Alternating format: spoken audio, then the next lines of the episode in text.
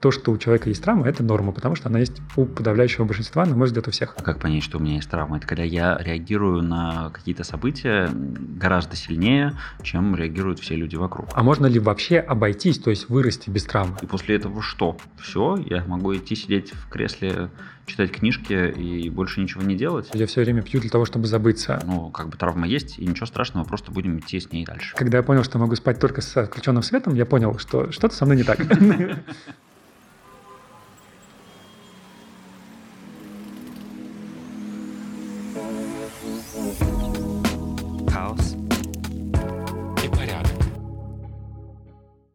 Всем привет! У каждого есть психика, частично она находится упорядочена, а частично она в хаосе. Приветствую каждого, и внутри этой самой психики там много всяких производных, переменных, иногда это все как каша в голове, иногда это все по полочкам расставлено, иногда там бегают тараканы, иногда топают соседи сверху, говоря о том, как жить всему дому. Соседи сверху и традиционно бабки на скамейке при выходе из парадной. Точно. Именно поэтому мы запустили подкаст «Хаос и порядок», и второй сезон посвятили теме «Хаос и порядок в голове», чтобы здесь немножко прийти в себя. Традиционно начинаем с вещей, которые... Этот сезон мы начинаем с вещей, которые мы принесли. Саша, что у тебя? Меня зовут Александр Лазовский, и сегодня я принес с собой доску, на которой напичкана гвоздями. Это доска для того, чтобы на ней стоять и испытывать разные ощущения, в том числе и боль, чтобы в итоге привести в состояние катарсис, по идее. Я лично использую эту доску тогда, когда я понимаю, что меня переполняют всякие неприятные эмоции, эмоции, и мне нужно найти место, ну, найти какой-то способ, чтобы их быстро высвободить. Вот тогда на нее стою,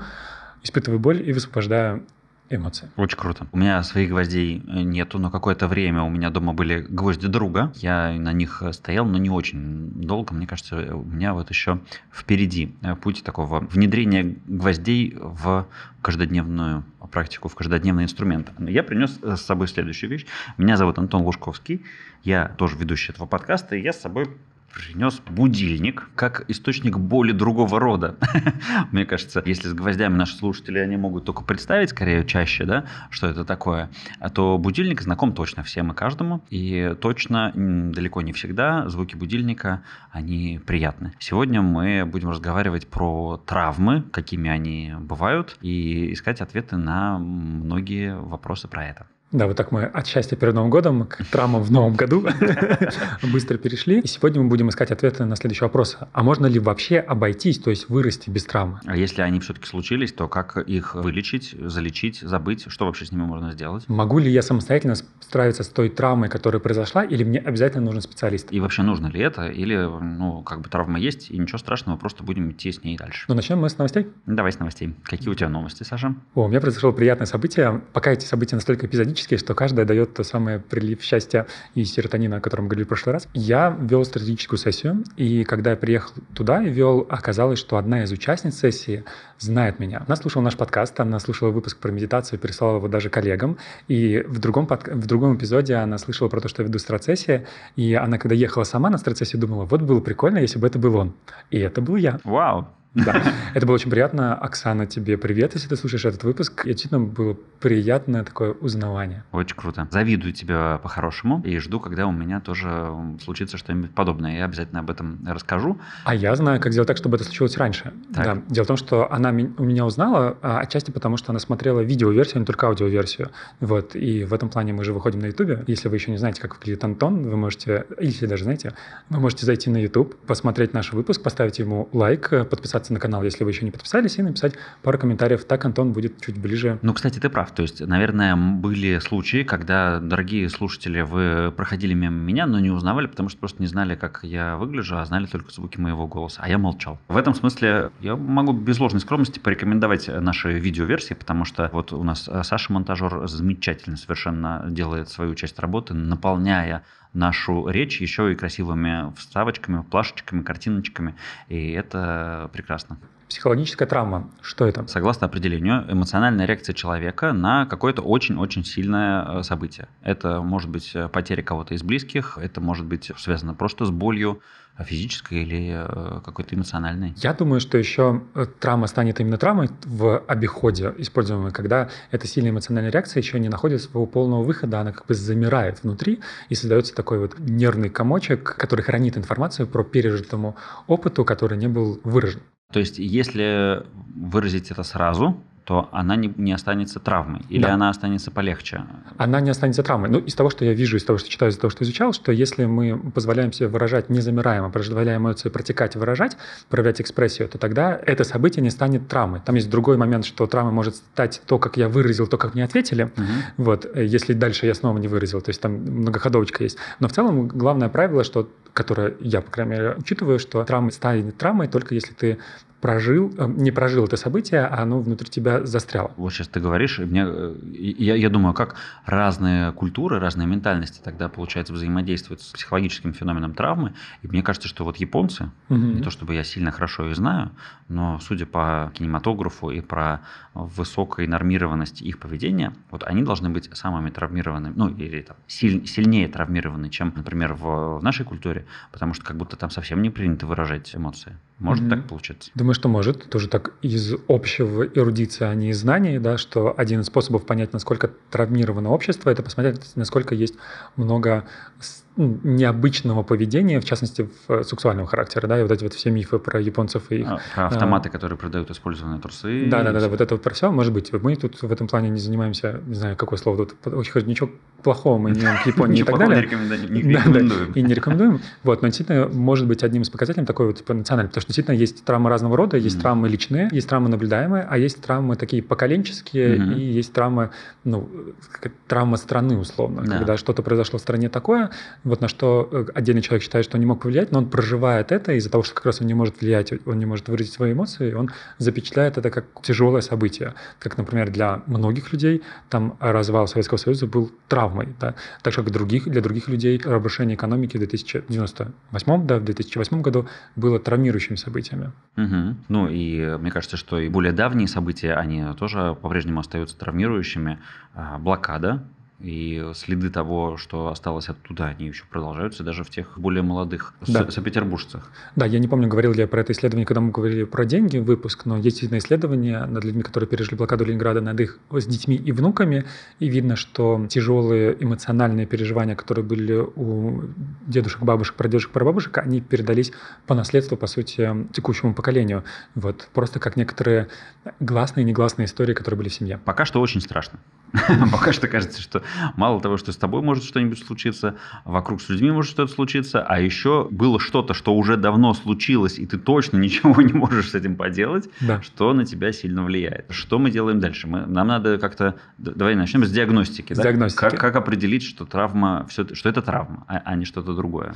Давай, давай это посмотрим, потом поймем, как она работает, чтобы понять вообще, ну, что все не так страшно, что это просто некоторые механизмы. Как понять, что у меня травма, можно по своему эмоциональному состоянию, которое все время таком условно в минусовом, я не могу собраться, ну и про некоторым навязчивым мыслям, которые внутри меня появляются и крутятся по кругу. Причем эти мысли могут быть как сознательными, а, как мысли, так и бессознательными, как, например, навязчивые сны, которые снова и снова снятся. Да, например, мысли про то, что я не знаю, как это пережить, угу. я не могу с этим справиться, что дальше будет только хуже. Какой-нибудь понимание, что я все время пью для того, чтобы забыться, uh-huh. да, для того, чтобы не сталкиваться с тем, что происходит вокруг. Страх, что это снова случится, и этот страх, ну, есть такое понятие иррациональный, то есть когда вроде бы ну, ты переживаешь, например, что что-то, ты выйдешь на улицу, с тобой что-то произойдет, и вроде бы ничто этому не предвещает, но у тебя есть какое-то вот навязчивое ощущение, что ты выйдешь, и точно что-то произойдет. Слушай, вот э, мы сейчас с тобой об этом разговариваем, и мне кажется, что чем дальше, тем больше это супер сложно понять изнутри.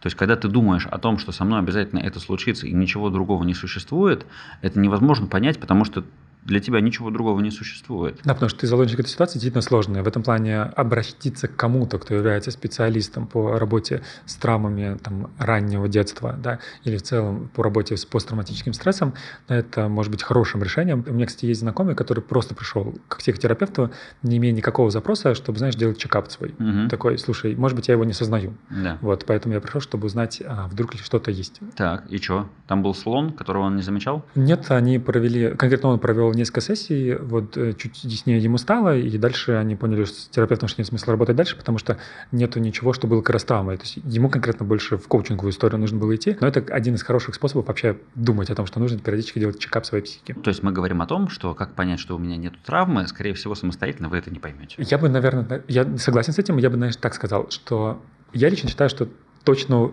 у вас э, есть травма. Почему я так считаю? Потому что то, как работает психика, говорит, что невозможно вырасти, чтобы травм не были. Во-первых, мы сказали о том, что есть прошлое поколение, их травма, которая на нас перевешивается. Есть то, что происходило с нашей страной, то, что э, как травма на вас перевешивается. Есть еще формирование системы мышления. До 7 лет у нас эгоцентрическое мышление. Ребенку кажется, что он влияет на весь мир, мир вокруг него крутится. Соответственно, любое плохое событие вовне, он является причиной. Маме плохо, потому что я не такой. Угу. А папа пьет, потому что я не такой. В этом плане, в принципе, невозможно прожить так, чтобы травмы не было. И на мой взгляд, что наличие травмы и прохождение, то проживание травмы является необходимой частью для формирования взрослой, зрелой личности и то, что после личности появляется индивидуальностью. Вот в этом плане травма, скорее всего, точно есть. Другое дело, как бы является ли она такой сильной, что психика из-за этого рушится. Вот это вот другой вопрос.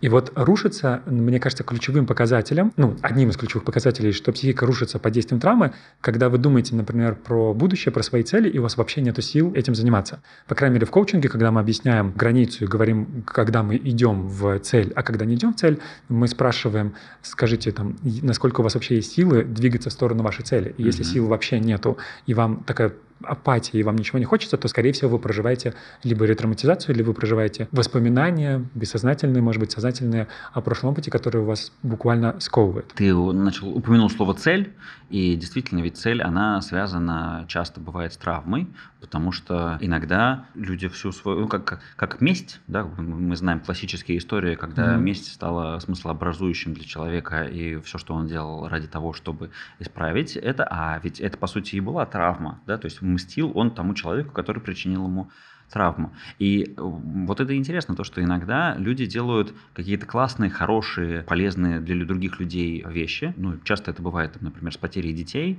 Э, в ответ родители выстраивают какие-то системы, которые сберегают других детей. Вот как тут понять, это все-таки хорошо или это не совсем здоровая история, потому mm-hmm. что оно, она из нездоровья выросла? Наверняка у тебя будет и свой ответ на эту историю, потому что в моем ответе как будто бы слово хорошо и здорово не, не используется, просто по той причине, что это, эта данность так, так работает. То есть в каждой цели есть кусочек потенциала и кусочек травмы внутри. Я не помню, говорили, может, мы об этом говорили, когда про коучинг с вами говорили.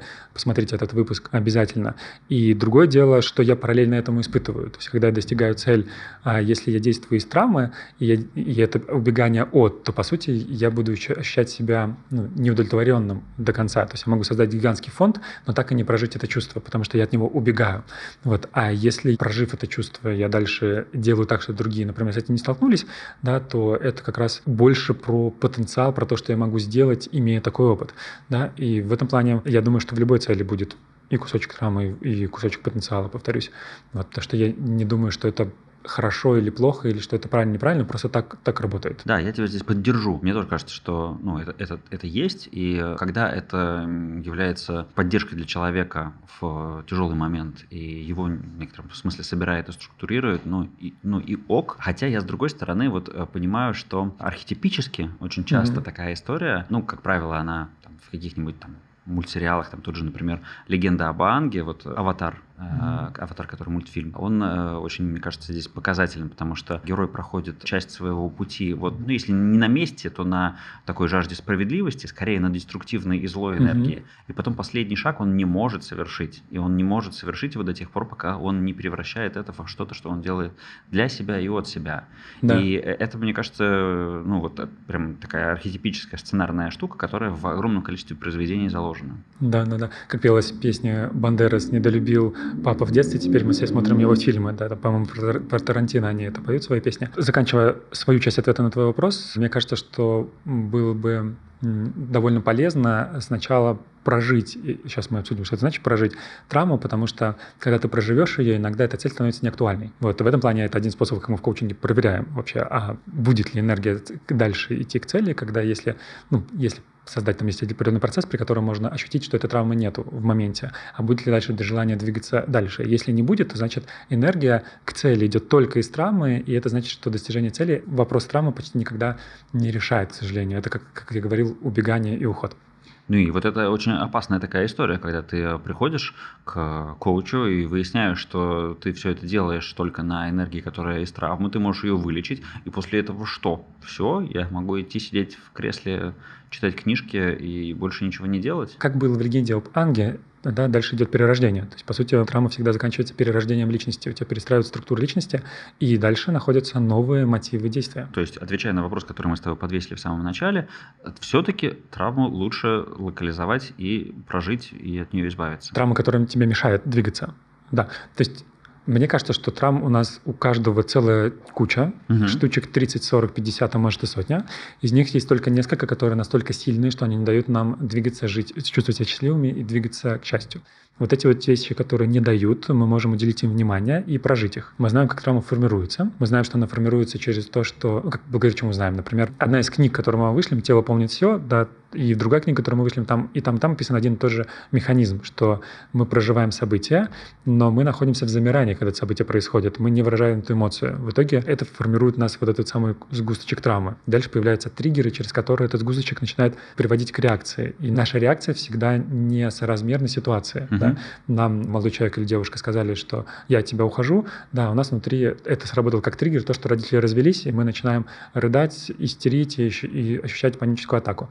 Вот, соответственно, такие вещи можно проработать со специалистом, либо самостоятельно пройти какую-то часть пути, и тогда тебе станет просто легче выстраивать отношения дальше. Вопрос, нужно ли лично я, но это из моей картины мира, он исходит из того, что человеку нужно самому решить, что в этом плане как будто бы мы не должны сказать потому что тогда получается, что мы ярлычание делаем, uh-huh. что мы говорим, о, ты травмированный, иди полечись. Вот таких ярлычаний и так общество вокруг делает достаточно, не хочется добавлять от себя такое. Ну вот, кстати, ты, мне кажется, сейчас озвучил еще один важный момент диагностики – а как понять, что у меня есть травма? Это когда я реагирую на какие-то события гораздо сильнее, чем реагируют все люди вокруг. И это какая-то, можно было считать всю жизнь это персональной особенностью, но на самом деле, возможно, стоит рассмотреть вариант того, что внутри вас срабатывает триггер, который ведет к каким-то застоявшимся чувствам. Да, у нас был такой кейс в командном коучинге, нас позвали работать командными коучами, меня и мою коллегу, и когда мы пришли и мы посмотрели, что происходит в команде, да, мы увидели, что одна из участниц на каждое предложение по обратную связь по улучшению ее деятельности, такую рациональную, очень эмоционально реагирует с фразами «А, значит, я вам здесь не нужна, да сами тогда все тащите, да я по, всю жизнь на это положила». Вот, и стало понятно, что как бы это вопрос не командного коучинга, это вопрос индивидуальной Реакция работы. на критику. И, да, и, и, и работы конкретного человека со, со своими какими-то особенностями. Потом мы еще узнали, что это была жена, брата, свахи, кого-то там внутри компании, там mm. были еще дополнительные замес. Когда мы учим коучей, как понять, где границы, вот это вот еще одна граница слишком слишком реакция не соответствующая, многократно превышающая естественно на эту ситуацию. Угу. Поделюсь своим примером, как я понял, что что-то не так внутри, и что подсознание пытается показать, что происходит какая-то ретравматизация, и нужно вообще менять ситуацию. Это было много лет назад, больше 10 лет назад. Я жил в Москве и работал в компании, и мне начались сниться кошмары. И мне снились в кошмарах мои родители, при этом их уже не было в живых. И каждый раз кошмар был все хуже, хуже и хуже. И это была какая-то зарисовка из моей работы, из моей жизни, и при этом появлялись родители, и было какое-то начиналось безумие. То они били как зомби, то они делали что-то такое неадекватное с, с другими людьми. Как-то был сон, когда я проснулся, увидел, что у кровати стоит моя мама, я испугался, проснулся, услышал, что подруга, с которой я жил, пришла домой, пытался встать, понял, что я не могу встать, понял, что я сплю, я проснулся снова, и оказалось, что я все еще спал, и только на четвертый раз я смог проснуться полностью. И вот это вот как бы, это было два месяца. А через два месяца, когда я понял, что могу спать только с включенным светом, я понял, что что-то со мной не так. Вот. А здесь, конечно, это крылатая фраза, в этом плане некорректно говорить что-то не так, потому что это, опять же, ярлычение. И все, у кого есть травма, это вообще-то норма. То есть, еще раз скажу, сказать всем нашим слушателям, то, что у человека есть травма, это норма, потому что она есть у подавляющего большинства, на мой взгляд, у всех. Но она была такой яркой, что что-то внутри меня закрывало. Вот, и тогда я начал работать с собой. Мы сейчас перейдем к этому блоку, как можно с этим работать. Работать с собой для того, чтобы ощутить вообще какая энергия пытается пробиться, ощутить, что за этой энергией, какая сила скрывается, использовать эту силу для движения к цели. Вот. Тогда, спойлер, это была энергия того, что мне конкретно нужно было увольняться из этой компании, потому что я ради компании пожертвовал всем, личной жизнью, своей мужественной, скажем так, идентичностью. То есть я делал, ну, даже некоторыми своими этическими нормами я тогда жертвовал ради компании, чтобы добиваться цели, которые передо мной ставит руководство. И моя психика сказала, что это too much. Uh-huh. Это too much, и мои родители всегда для меня были ориентиром, чтобы показать, когда too much, и они потом несколько раз еще мне в жизни снились, и каждый раз, когда они снились, я понимал, где-то я себе изменяю. Угу. Вот. И вот когда ну, я понял вот эту вот связку, и дальше в жизни уже было легче. Но это вот подтверждает твой комментарий, что далеко не сам ты, не всегда ты сам можешь понять. Видишь, мне два месяца да. снились кошмары, чтобы да. я понял, что это не так. Интересно. А я сейчас вспомнил историю, она там без, без снов обошлась. Вряд ли она и энергии какой-то сильной высвободила, а, но изначально я думал принести сюда не будильник, а показать шрам, который у меня есть mm-hmm. на руке от э, челюсти Ротвейлера. Он кусил меня в детстве, ну, я не знаю, сколько мне было, лет плюс-минус 8. Это был э, соседский пес. Мы с моим соседом катались на великах, э, приехали к его участку, он куда-то там что-то забежал, а я стоял около его калитки, и Ротвейлер выбежал из калитки и вот меня кусил.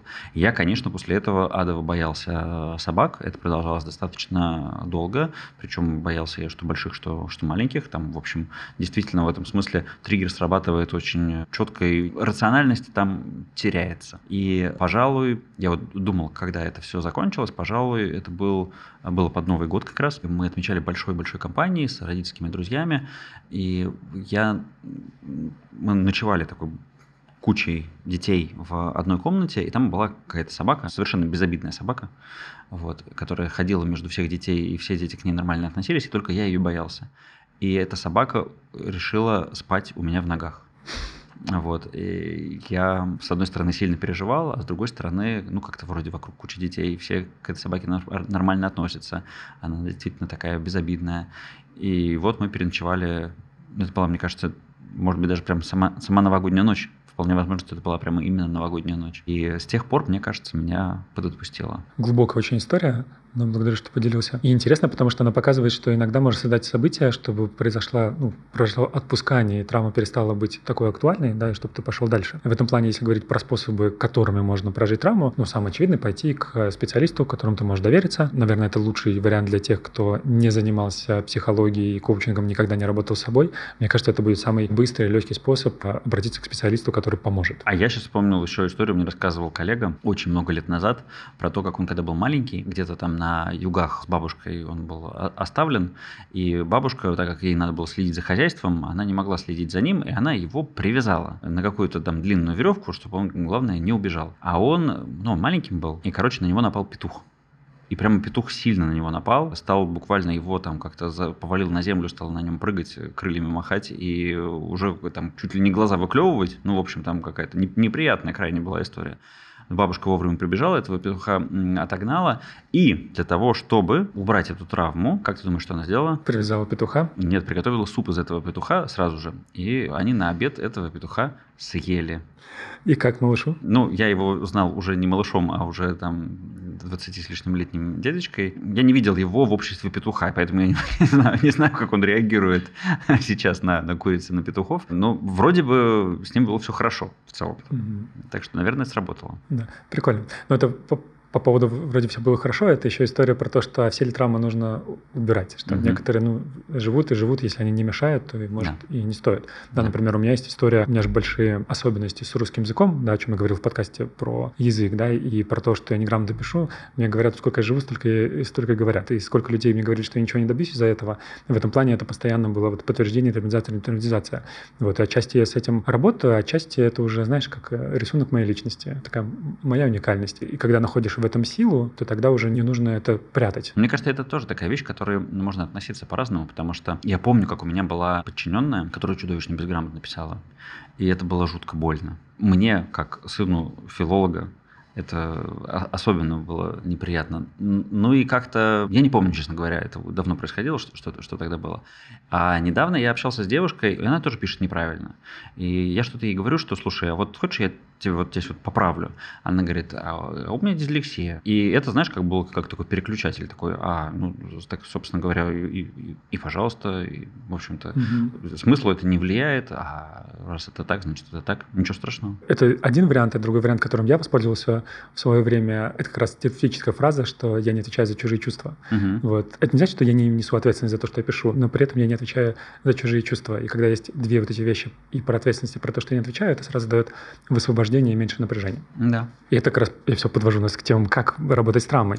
Да, один из способов как раз работы с ней – это выстроить внутреннюю структуру, которая позволит вам ощущать, что с вами все в порядке, несмотря на то, что вы травмированы. Да, почему я не люблю эту историю, что с тобой что-то не так из-за того, что у тебя травма, что тебе точно нужно пойти к терапевту, потому что каждый раз это убирает ощущение окейности. То, что мы, например, в коучинге взращиваем у каждого ощущение, что со мной все в порядке, хотя у меня есть особенности, определенный сценарий жизни, определенные родители, определенные отношения, но со мной при этом все равно все в порядке, я окей. И в этом плане это целое направление психотерапии, которое направлено на то, чтобы поставить диагноз, да, не противоречит вот этому духу коучинга, который mm-hmm. мне нравится, ощущение, что с тобой все окей, даже если у тебя есть диагноз. У меня-то есть куча диагнозов, спасибо большое моему прошлому, но при этом все равно со мной все в порядке. И я тут вспоминаю историю доктора Хьюлина, он работал в Гавайе, он работал в клинике, где были мужчины с сильными нарушениями, не только психологическими, но и психиатрическими нарушениями, то есть у них была клиника, по сути, вот, и он, не встречаясь практически с пациентами, работал с их документами и использовал технику Хоупонопона, такая гавайская техника исцеления. Идея заключалась в том, что он смотрел на каждого пациента,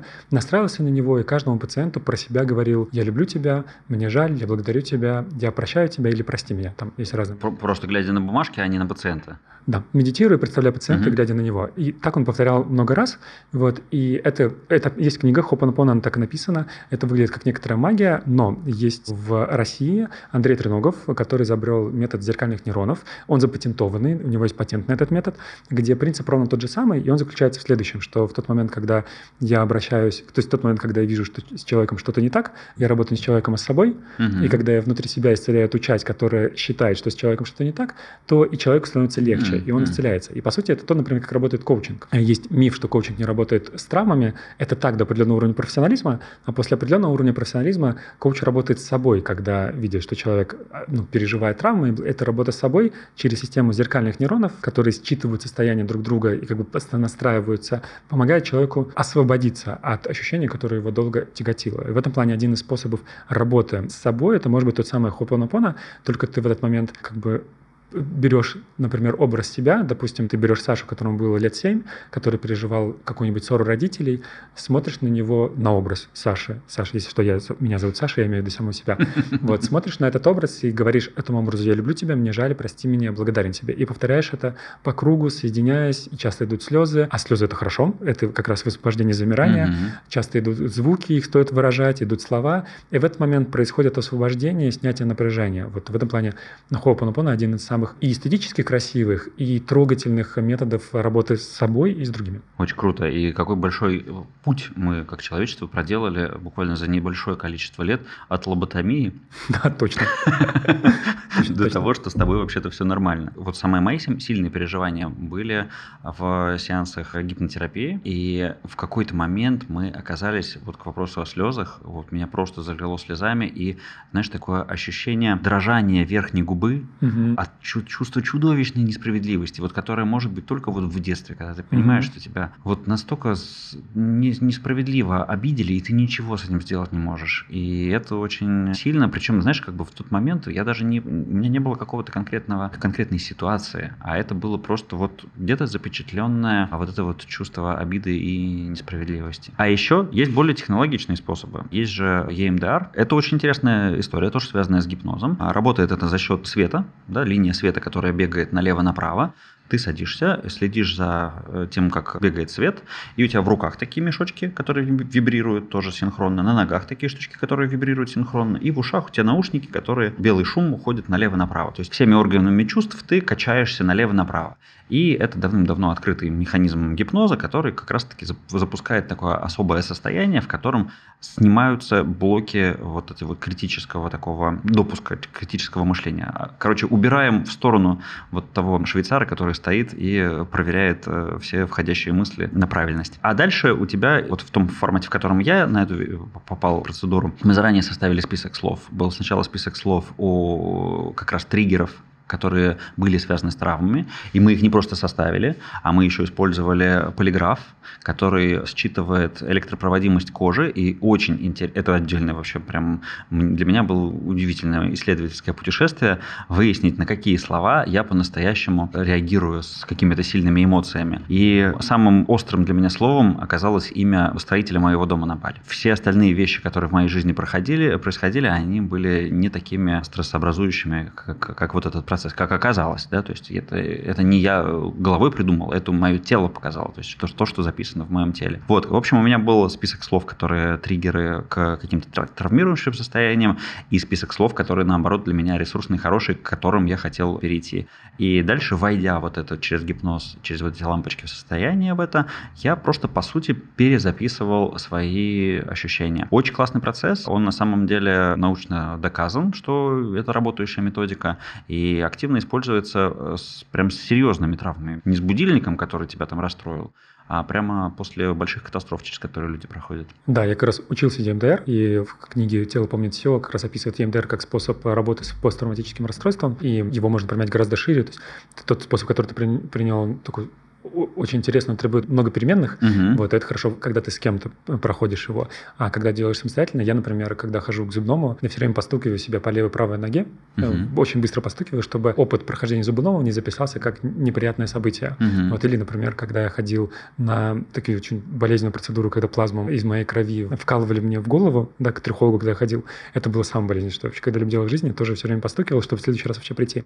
Точно так же ДМДР нам советовали, если вы видите, что ребенок ваш проживает какое-то событие в моменте, прямо сейчас ему постукивают по плечам, для того, чтобы было вот это вот переключение биполярное слева направо полушария, и это не записывалось как травма. Это действительно один способ, который можно тоже делать. И я недавно, я ехал на мероприятие, которое я вел, и у меня произошло как раз воспоминание с детства, которое связалось с этим мероприятием, и чтобы выйти из этого воспоминания, я тоже постукивал себе по коленкам, чтобы выйти. Так что это может быть один из способов. Единственное, что есть, обозначу, что в данном случае я, например, человек, который этим много занимается, поэтому мне достаточно небольших интервенций, чтобы это вышло. Но для того, чтобы прийти к человеку, который это много занимается, нужно сначала этим заняться. И в этом плане может кто-то вам помочь освоить основы, а потом уже в перерывах между этих встреч можно делать самостоятельно, чтобы закрепить результат. Да. Есть еще один способ отпустить травму, прожить ее, который доступен абсолютно каждому. Этот способ взят на основе исследования того, как животные проходят через стресс. И он же использовался, когда наших космонавтов отправляли в космос, когда подбирали серию методик для того, чтобы космонавты вообще не сошли с ума в открытом космосе. Там, кстати, очень часто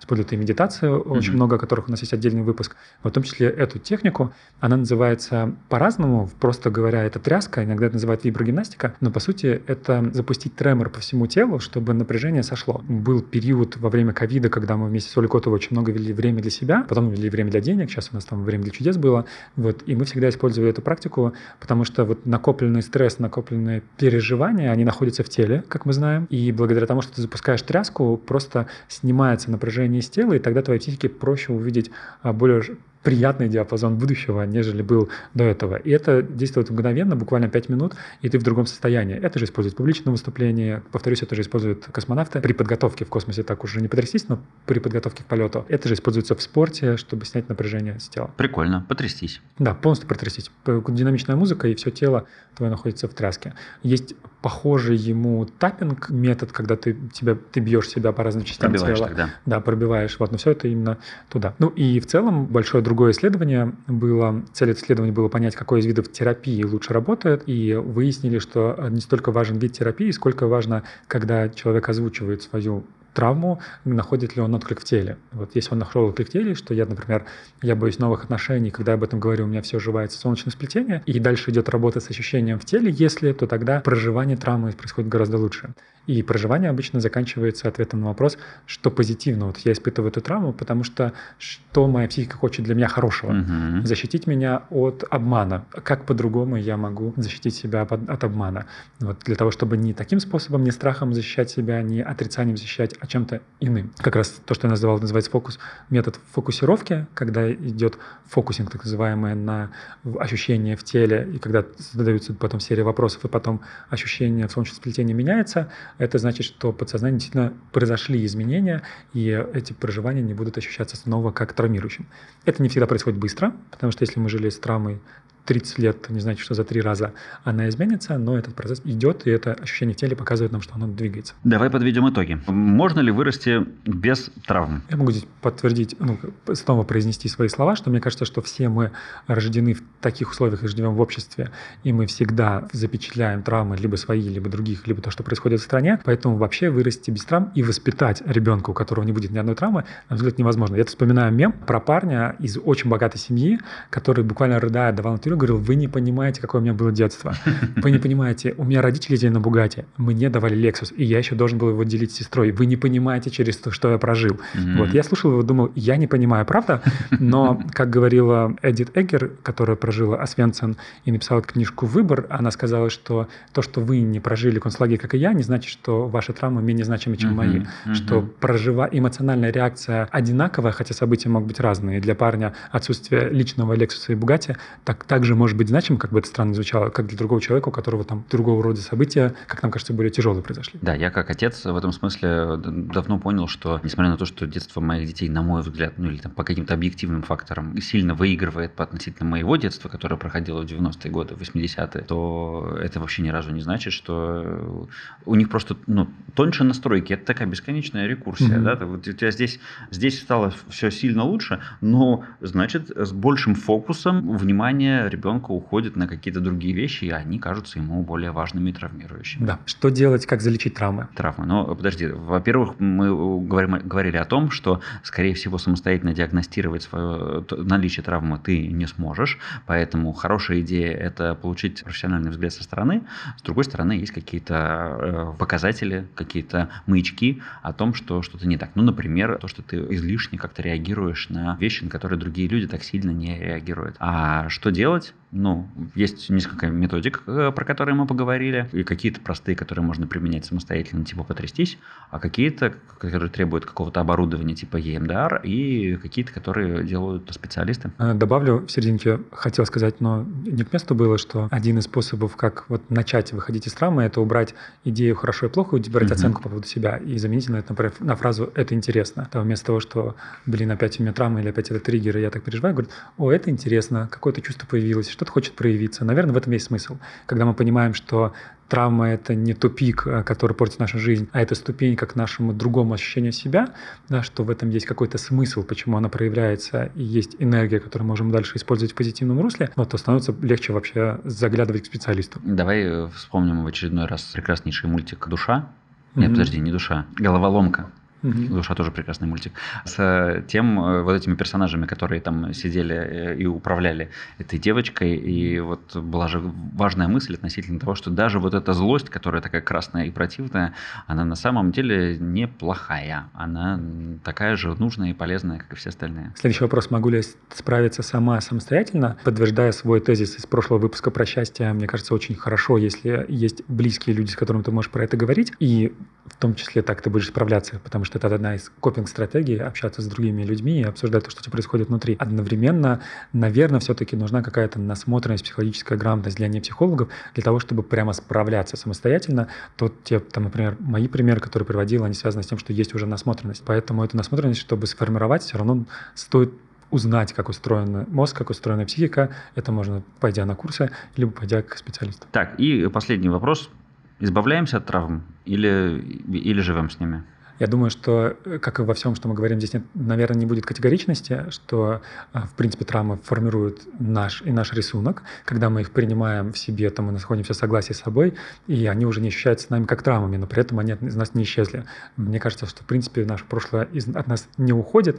Другое дело, что мы по-другому к нему относимся. Однако есть то, что нами ощущается как та самая стена, которую нужно изменить. Вот с этим можно проработать. А остальные вещи можно просто... Как там в Японии есть вот этот метод направления искусства, когда разбитую чашку обратно склеивают. Забыл mm-hmm. ее название. Mm-hmm. Вот ее склеивают обратно золотыми нитями, и получается такое новое произведение искусства. Yeah. Вот, мне кажется, каждый из нас это новое произведение искусства, но для того, чтобы стать этой чашкой, нужно, соответственно, и все травмы, которые мы прятали, тоже интегрировать в свою целостную личность. Интеграция не всегда, на мой взгляд, происходит за счет того, что ты ее прорабатываешь. Иногда за счет того, что ты принимаешь, что да, во мне это есть, да, во мне есть какая-то особенность, что я там пишу плохо, и все будут мне на это указывать. Ну, окей. Мы э, недавно сидели с э, моей знакомой, обсуждали другого нашего знакомого и обсуждали какие-то, не то чтобы прямо его травмы, но вот особенности его поведения, скажем так. И она мне говорит потом, слушай, и ты вот, а почему, почему ты его любишь. Вот, а, ну, я действительно, это мой близкий друг. При, при всем при этом я говорю, ну, слушай, ну так э, по определению уже вот друзья, это вот, мне нравится это определение, что друзья – это те люди, недостатки которых мы знаем, и с которыми мы при этом миримся и их принимаем такими, какие да. они есть. И еще одна вещь, которую мы тогда же с ней обсуждали, что она говорит, ну ты же вот это вот видишь, ты же можешь с этим что-то сделать. Я говорю, я не могу с этим что-то сделать. Он может. Если он захочет, он э, будет. А я со стороны сделать с ним ничего не могу. Да. Наверное, от меня будет последним посланием, что было бы хорошо, если бы наше общество вокруг слова травма убрало бы трагедию. Угу. Потому что сейчас э, слово травма это практически красный флаг для в большинстве дискуссий, а на самом деле это просто эволюционно одно из событий, которое с нами происходит, и когда мы его происходим, когда мы с ним что-то делаем или не делаем, и в обоих случаях мы эволюционируем. Да. Ну что ж, дорогие слушатели, желаем вам э, успешной эволюции. Напоминаем, что если вы слушаете нас в аудиоформате, то нас можно еще и смотреть в формате видео на YouTube. Там очень удобно, можно подписываться, нажимать на всякие разные кнопочки для того, чтобы вам приходили уведомления о наших выпусках. Мы там, кстати, выходим э, каждую неделю, у нас выпуски выходят половинками, и нас там уже прямо много всего набралось, чтобы смотреть нас долгими новогодними каникулами, которые, правда, кстати, закончились начались только что. Да пребудет с вами хаос в нужных объемах, э, порядок в хороших объемах и прекрасное новогоднее настроение.